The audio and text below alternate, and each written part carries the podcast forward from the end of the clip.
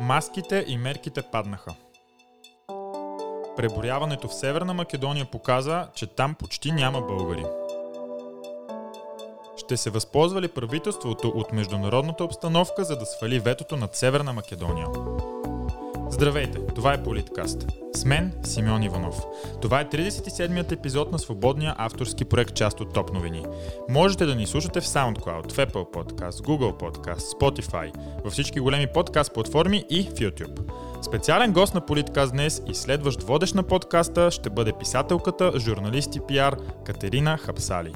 С нея ще говорим за книгите, политиката, политкоректността и медиите. Ще се радвам и вие да сте част от Политкаст. С мнения и предложения.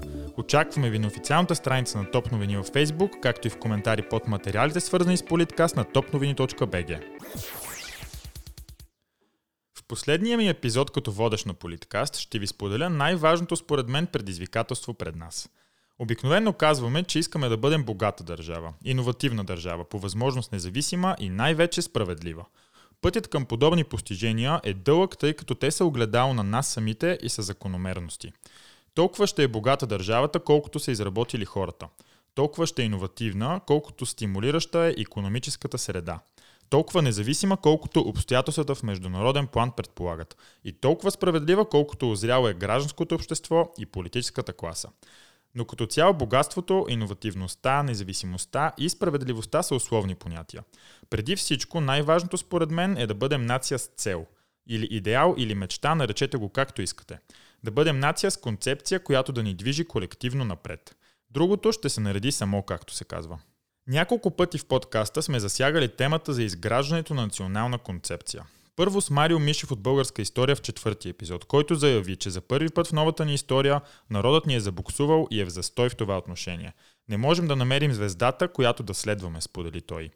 След това с Андрей Арнаудов в осмия епизод, който каза, че ни трябват идеи по-големи от самите нас. С доктор Милен Врабевски в 17-ти епизод, който заяви, че трябва да се върнем към идеалите на възраждането. За да генерира един народ по органичен път своята голяма цел и мечта, то той най-вече се нуждае от обществена динамика, от вътрешна енергия и импулс в самото общество. Няма какво да се лъжим, в момента ние сме унило общество, а на подобно общество му липсват предпоставките да си създаде мечта. Причините за унилостта са социо-економически или иначе казано бедност, исторически или иначе казано дълбоко вкоренени травми от петвековно робство и половин вековен комунизъм. Менталитет или иначе казано инертност. Има обаче един фактор, който изпъква особено ярко – демографският. Общество с нашия демографски профил няма как да не бъде унило. За да има дадена нация своята обществена енергия и динамика, тя се нуждае от своето младо и активно население в рамките на държавата. Само тогава има достатъчен заряд, за да се формира национален идеал. За да облека казаното в пример, ще използвам две страни от нашия регион – Албания и Турция. Макар фундаментално различни от нас, те са примера за това какво представлява висок заряд в самото общество.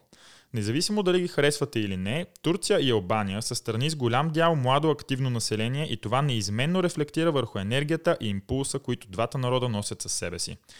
Турците пък имат още едно предимство, отново родено от динамиката на обществото й. Две връждуващи философии – кемализмът. Светският и европейски подход бил на власт в Турция до преди 15 на години. И ислямската перспектива за религиозна Турция на традиционализма, лидер на ислямския свят. Именно това противоборство е било в основата на развитието на Турция, защото, както знаем, конфликтите раждат прогрес. Но да се върнем у нас. Идентифицирайки, че се нуждаем от промяна на демографския профил, има точно 4 адекватни подхода. Единият е повишаване на ръждаемостта, което не е реалистично в днешния свят. Другият е привличане на чужденци за живото нас, мярка към която масовото обществено мнение е силно скептично това отношение можем да акцентираме върху старите, традиционните български диаспори, но както виждаме в момента на фона на войната в Украина, обхватът на подобни действия е лимитиран. Така че опираме до последните две политики, които биха имали реален ефект. Създаване на правилната мотивация за младите хора, които са тук да останат у нас или поне да учат чужбина и да се върнат. Както и връщане на поне част от емигриралите. Тези цели изглеждат постижими само чрез преформатиране на ценностите и чрез информационни кампании. Или иначе казано направо пропаганда, позитивна разбира се. Минава още през това самите ние да започнем да се уважаваме. да се самобичуваме по-малко, да отстояваме идентичността си, самосъзнанието си и да акцентираме именно върху ценностите, които модерния свят отрича. Друго спасение не се вижда на хоризонта. Звучи идеалистично, но нали трябва да мечтаем?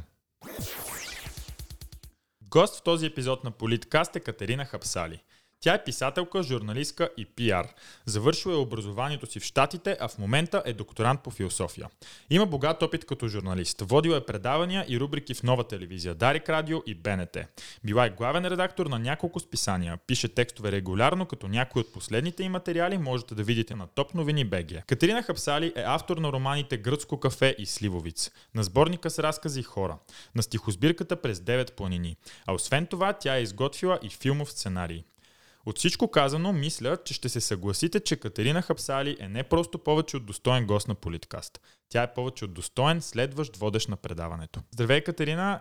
И благодаря, че прия да поемеш штафетата на Политкаст. Привет, Мони. Честно казано, след това представяне и тези мили думи, искрено се развълнувах, даже се чудех как да сдържа една мъжка сълза. Това, разбира се, е моето чувство за самоирония. С теб сме си говорили неведнъж колко е важна всъщност самоиронията при нас, журналистите. Всъщност е още по-важно при политиците, но се надявам да стигнем до тази тема. Разбира се. Да започнем така. Казват, че колкото повече идентичност има един писател, толкова по-успешен и интересен е. Ти си живял в няколко държави, а семейството ти е пряко свързано с Гърция. Имаш ли повече от една идентичност? Прозвуча леко шизофренно. Но, всъщност имам много лица, вероятно колкото един портрет на Пикасо. Зависи от кой ъгъл ме погледне човек. Малко или много си мисля, че повечето хора сме така. Или ако използвам една друга аналогия. Вероятно всички сме като матриошки и съдържаме много идентичности вътре в себе си. Трябва наистина да опознаеш човек и да отвариш котийка след котийка, за да стигнеш до самата сърцевина. Факт е, че имам сериозен международен и житейски опит, така да го кажем, и че искрено се радвам на шанса, който всъщност съм предизвиквала по някакъв начин да изследвам различни ракурси на своята идентичност. Ако трябва да обобщя, аз съм космополит в смисъла, в който е вложил в тази дума още философа Диоген, като са го питали какъв е. Той е казал, аз съм космополит, човек на света. Говорим за същия философ, който обикалял денем и Свенер, за да търси хора. А дали помага в писането? Със сигурност. Всяка матрешка, която носим в себе си, носи история, носи сюжет и колкото повече, толкова по-добре, защото става по-интересно. Освен всичко, си и майка. В какъв дух възпитаваш сина си? В български, в гръцки, в общо балкански? М- във всичко това, което изброи, Моя син Ахилеас е роден в София. Той със сигурност е половин българин и някакси България му е първата родина, тъй като тук е проплакал. Баща му светло му небе беше грък, така че със сигурност носи и гръцката идентичност в себе си, която аз се пробвам да поощрявам, защото това е едно огромно богатство. Общо балкански дух ми звучи много добре, Мони. А, да, винаги съм казвала, че Балканите всъщност м- сме част от географията на сърцето и ние сме наистина по-различни, не сме просто едно петно на картата. Разбира се, да бъде космополит, това, което си говорихме преди малко, е също изключително важно, но те, а, малките, синът ми скоро ще стане на 11, те са много, много особени като че ли те се раждат космополити. Освен това, как беше унази а, древна източна мъдрост, няма никакъв смисъл да възпитавате децата си, те така или иначе ще приличат на вас. Впрочем, какво те накара да се върнеш и да живееш в България? Знаеш ли, аз съм се връщала няколко пъти у нас и започвам да си мисля, че България е вид карма. Да, имам някаква кремична връзка с тази страна и причините, честно казано, не са били а, практични, те са били изцяло сантиментални и предполагам свързани с неща, като фамилна принадлежност, като начина по който земята у нас, например, мирише на пролет. Знаеш ли, като се връщах от Америка, буквално съм просвала съм се, лягала съм на някоя поляна, за да помириша начина по който ливадата ухае. Дори звуковия фон, българския език, който е толкова изразителен, толкова емоционален, И всички тези колажи от любими места, лица, цветове, усещания, които нахлуват в главата на всеки българин, който е живял далеч. Ти също си бил далеч определени периоди, години дори, така че ме разбираш много добре. А иначе съм живяла няколко години в Штатите, няколко години в Харватия, правила съм си медийни експерименти в Испания. Освен това, както споменах, моят съпруг беше грък, т.е. Гърция е също гравирана дълбоко в съзнанието и сърцето ми, стенкардямо. В сърцето ми, да, могла съм да вирея абсолютно навсякъде, но България, както казах, е част от географията на сърцето. Бих добавил дори, че в България слънцето грее по различен начин, но да не ставаме твърде сантиментални. Видяла си американската мечта отблизо. Виждаш ли и българската мечта? Има ли такава според теб? Ох, толкова хубаво, а, позитивно, емоционално започнахме този разговор и сега може би а, да, ще стане малко по-различен, защото българската мечта трябва да бъде отвъд личната мечта. Българската мечта трябва да бъде колективна. За съжаление, не съм много сигурна дали в момента можем да говорим за българска мечта. Със сигурност сме имали такава. Обедена съм дори преди освобождението. Тя е била свързана с националния идеал. А, имали сме такава българска мечта, когато сме искали да наваксаме, ако щеш, образователно, дори в навиците ни, в стила ни. Но ето сега се сещам, например, за някои от героите на Вазов за Бай Марко. И за някакви а, такива патриархални готини хора от това време, те наистина са имали една обща, колективна българска мечта. Докато сега, и знам, че вероятно ще ти прозвуча тъжно в момента, всъщност повечето хора, които аз познавам, мечтаят за някаква базисна нормалност. Това е тъжно, не е точно мечта. За законност, за липса на корупция, за що годе приемлива визуална среда, която включва и градската среда като такава.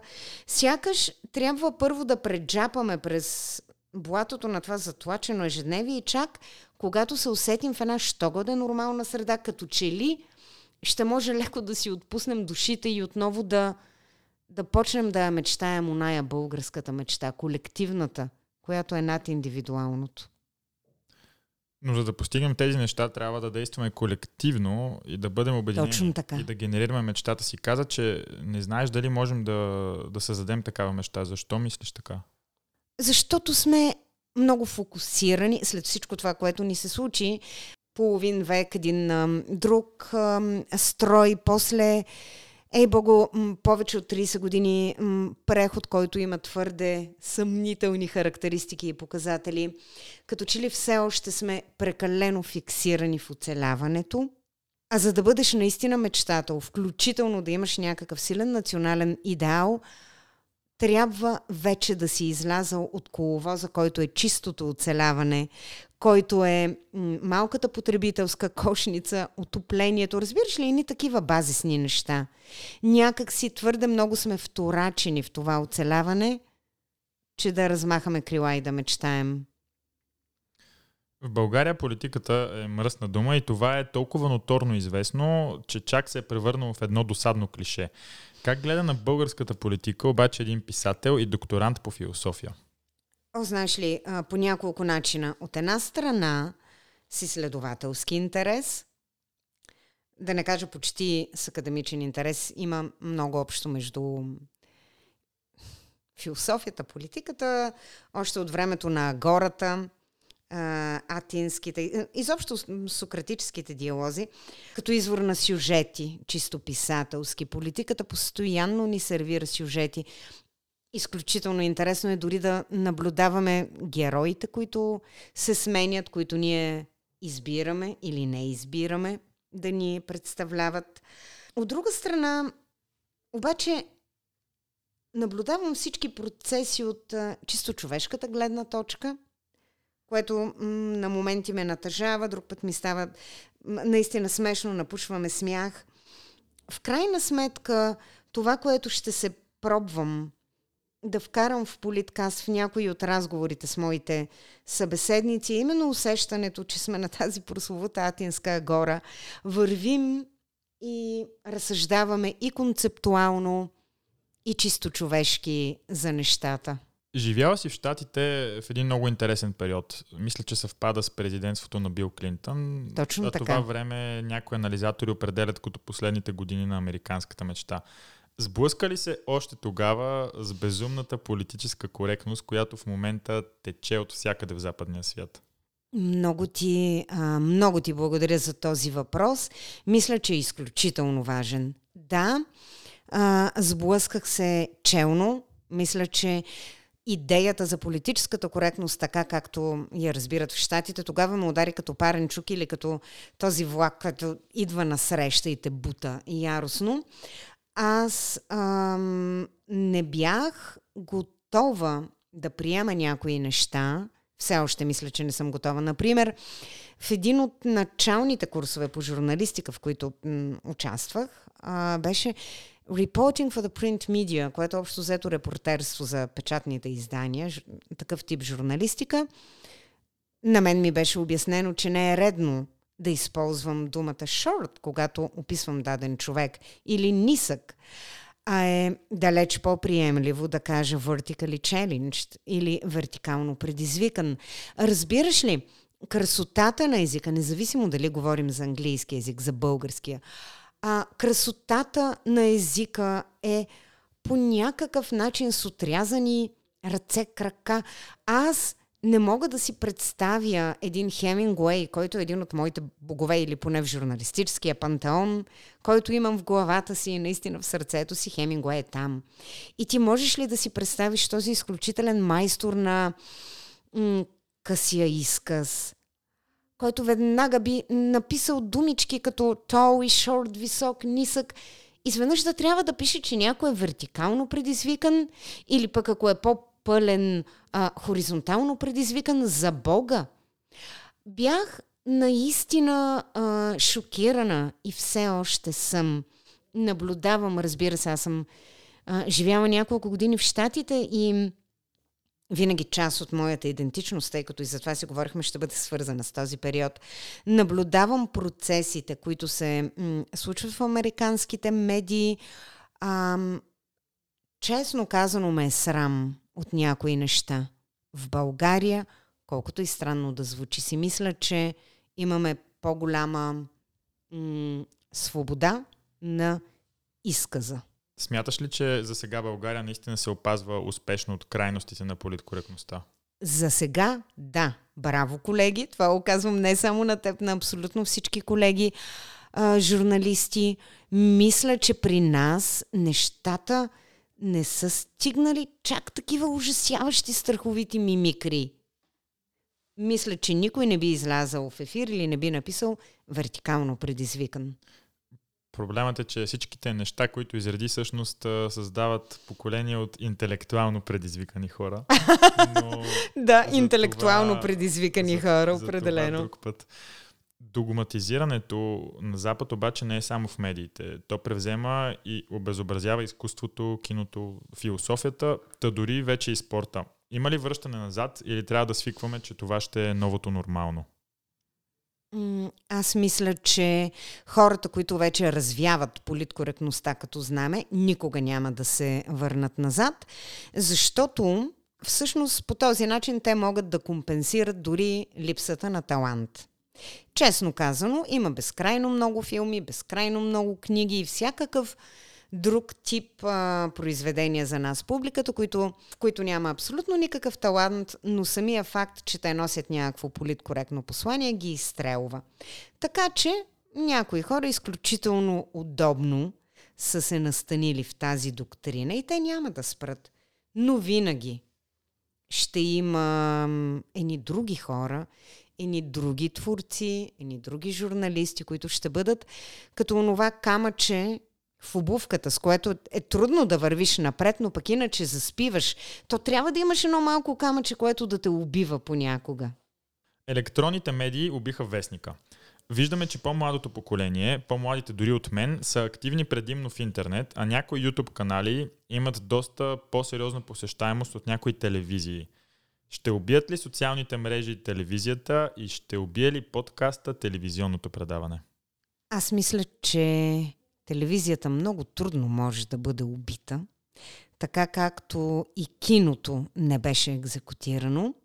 От много време може да гледаме филми и вкъщи, нали? Всички имаме устройства, на които да гледаме филмите, но въпреки всичко, ние обичаме да отидем м- на кино, ако щеш да хрупаме пуканки, да бъдем с други хора в залата. Знаеш ли, а, телевизията ще продължи да живее. Първо, защото тя е магия. Рядко една магия може наистина да си отида хей така. И второ, защото като една колективна магия, телевизията създава заедност. Усещането за заедност, за някаква споделеност. Независимо какво правиш в живота си, да речем, след определен епизод на конкретно музикално реалити. В момента говоря абсолютно импровизирано. Следват всички коментари, просто защото много хора в този момент са гледали едно и също.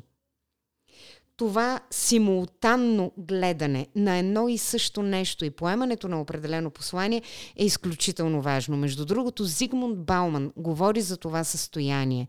Бауман го нарича being with. Това е едно състояние, в което ти всъщност си с някого. И то е изключително ценно. Хората не биха се отказали от това да гледат заедно с много други хора нещо и после да го коментират. Тоест, колективното занимание, общността, те са твърде ценни. Не мисля, че телевизията ще умре скоро. От следващата седмица ти ще водиш политкаст. Кой ще е първият въпрос, който ще зададеш в подкаста? Ами, вероятно ще те изненадам, обаче първият ми въпрос ще бъде сега. Защо, Мони, т.е. чакай да, да те попитам по-официално, защо, господин Иванов, вие повече няма да водите политкаст? Ще отговоря максимално кратко и синтезирано и за да остане максимално загадъчно.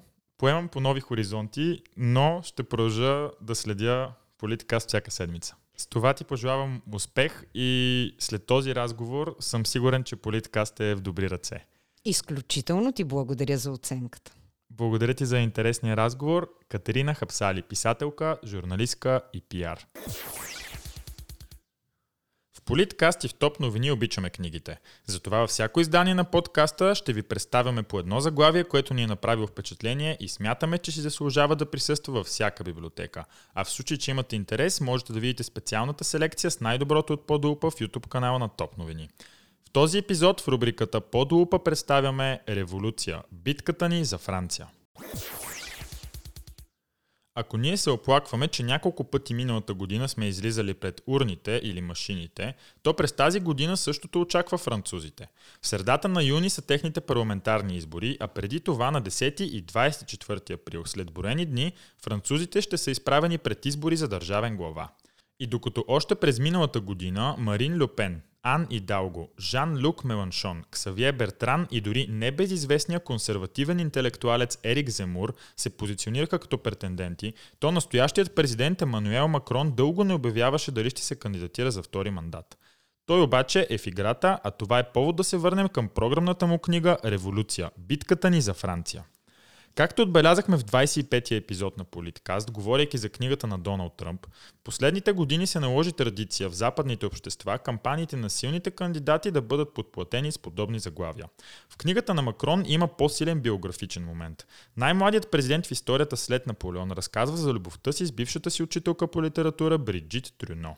Извън това и книгата на Макрон може да се чете като тази на Тръмп т.е. като програмен документ за президентското управление. Впечатляваща и интересна като констатация за тенденциите в световната политика в последното десетилетие до наши дни е нотката популизъм, която Макрон демонстрира по време на написването на книгата. От една страна той е по-френски деликатен и възпитан в изказа си, а от друга танцува с характерния френски национализъм. Но не този, който наблюдаваме в политиката, а онзи, който е характерен за живота на французите по принцип. В книгата си Макрон заявява своята вяра, че французите могат да превъзмогнат всякакви кризи и да се преборят за по-добро бъдеще. Приоритетите за работата си през първия мандат Макрон излага, цитирайки често гире от историята и литературата. Заявките му звучат амбициозно и обещаващо, но без да изглеждат странно, като тези, които Доналд Тръмп направи в книгата Велика отново. В своето произведение Макрон заявява желанието си за връщане на морала в политиката. И още, да се реформира правосъдието, образованието, данъчната система и кодекса на труда. Както се казва, нищо непознато и невиждано за старта на едно ново управление. По изследвания от миналата година, около 52% от французите не са доволни от свършеното от президента. Въпреки това, изглежда по-голям процентът на тези, които са склонни да гласуват за него. Затова и книгата Революция, битката ни за Франция е интересен документ на времето. Можем да сверим намеренията на кандидата Макрон с свършеното от президента Макрон. Да видим какво се е променило, с каква нагласа французинът се кандидатира за втори мандат и носи ли същия оптимизъм. И да се надяваме някога и у нас да се появят подобни заглавия в подобен момент. Защото е хубаво не само да четем и следим обещанията преди избори, а е добре и да препрочитаме заявките от преди години. Това е всичко от 37-ят епизод на Политкаст с мен Симеон Иванов. Това беше и последния епизод с мен в ролята на водещ. Продължавайте да следите и да очаквате нов епизод всяка седмица на topnovini.bg, както и в официалния канал на Топ новини в SoundCloud. Политкаст е достъпен и в Apple Podcast, Google Podcast, Spotify, във всички големи подкаст платформи и в YouTube. Отново напомням, че ще се радваме на обратна връзка от вас. Очакваме ви на официалната страница на Топ новини в Facebook, както и в коментари под материалите, свързани с политкаст на topnovini.bg. Най-интересните от тях могат да намерят място в следващите епизоди на подкаста. Благодаря ви за вниманието и не забравяйте, политиката има много лица. Вашето е едно от тях.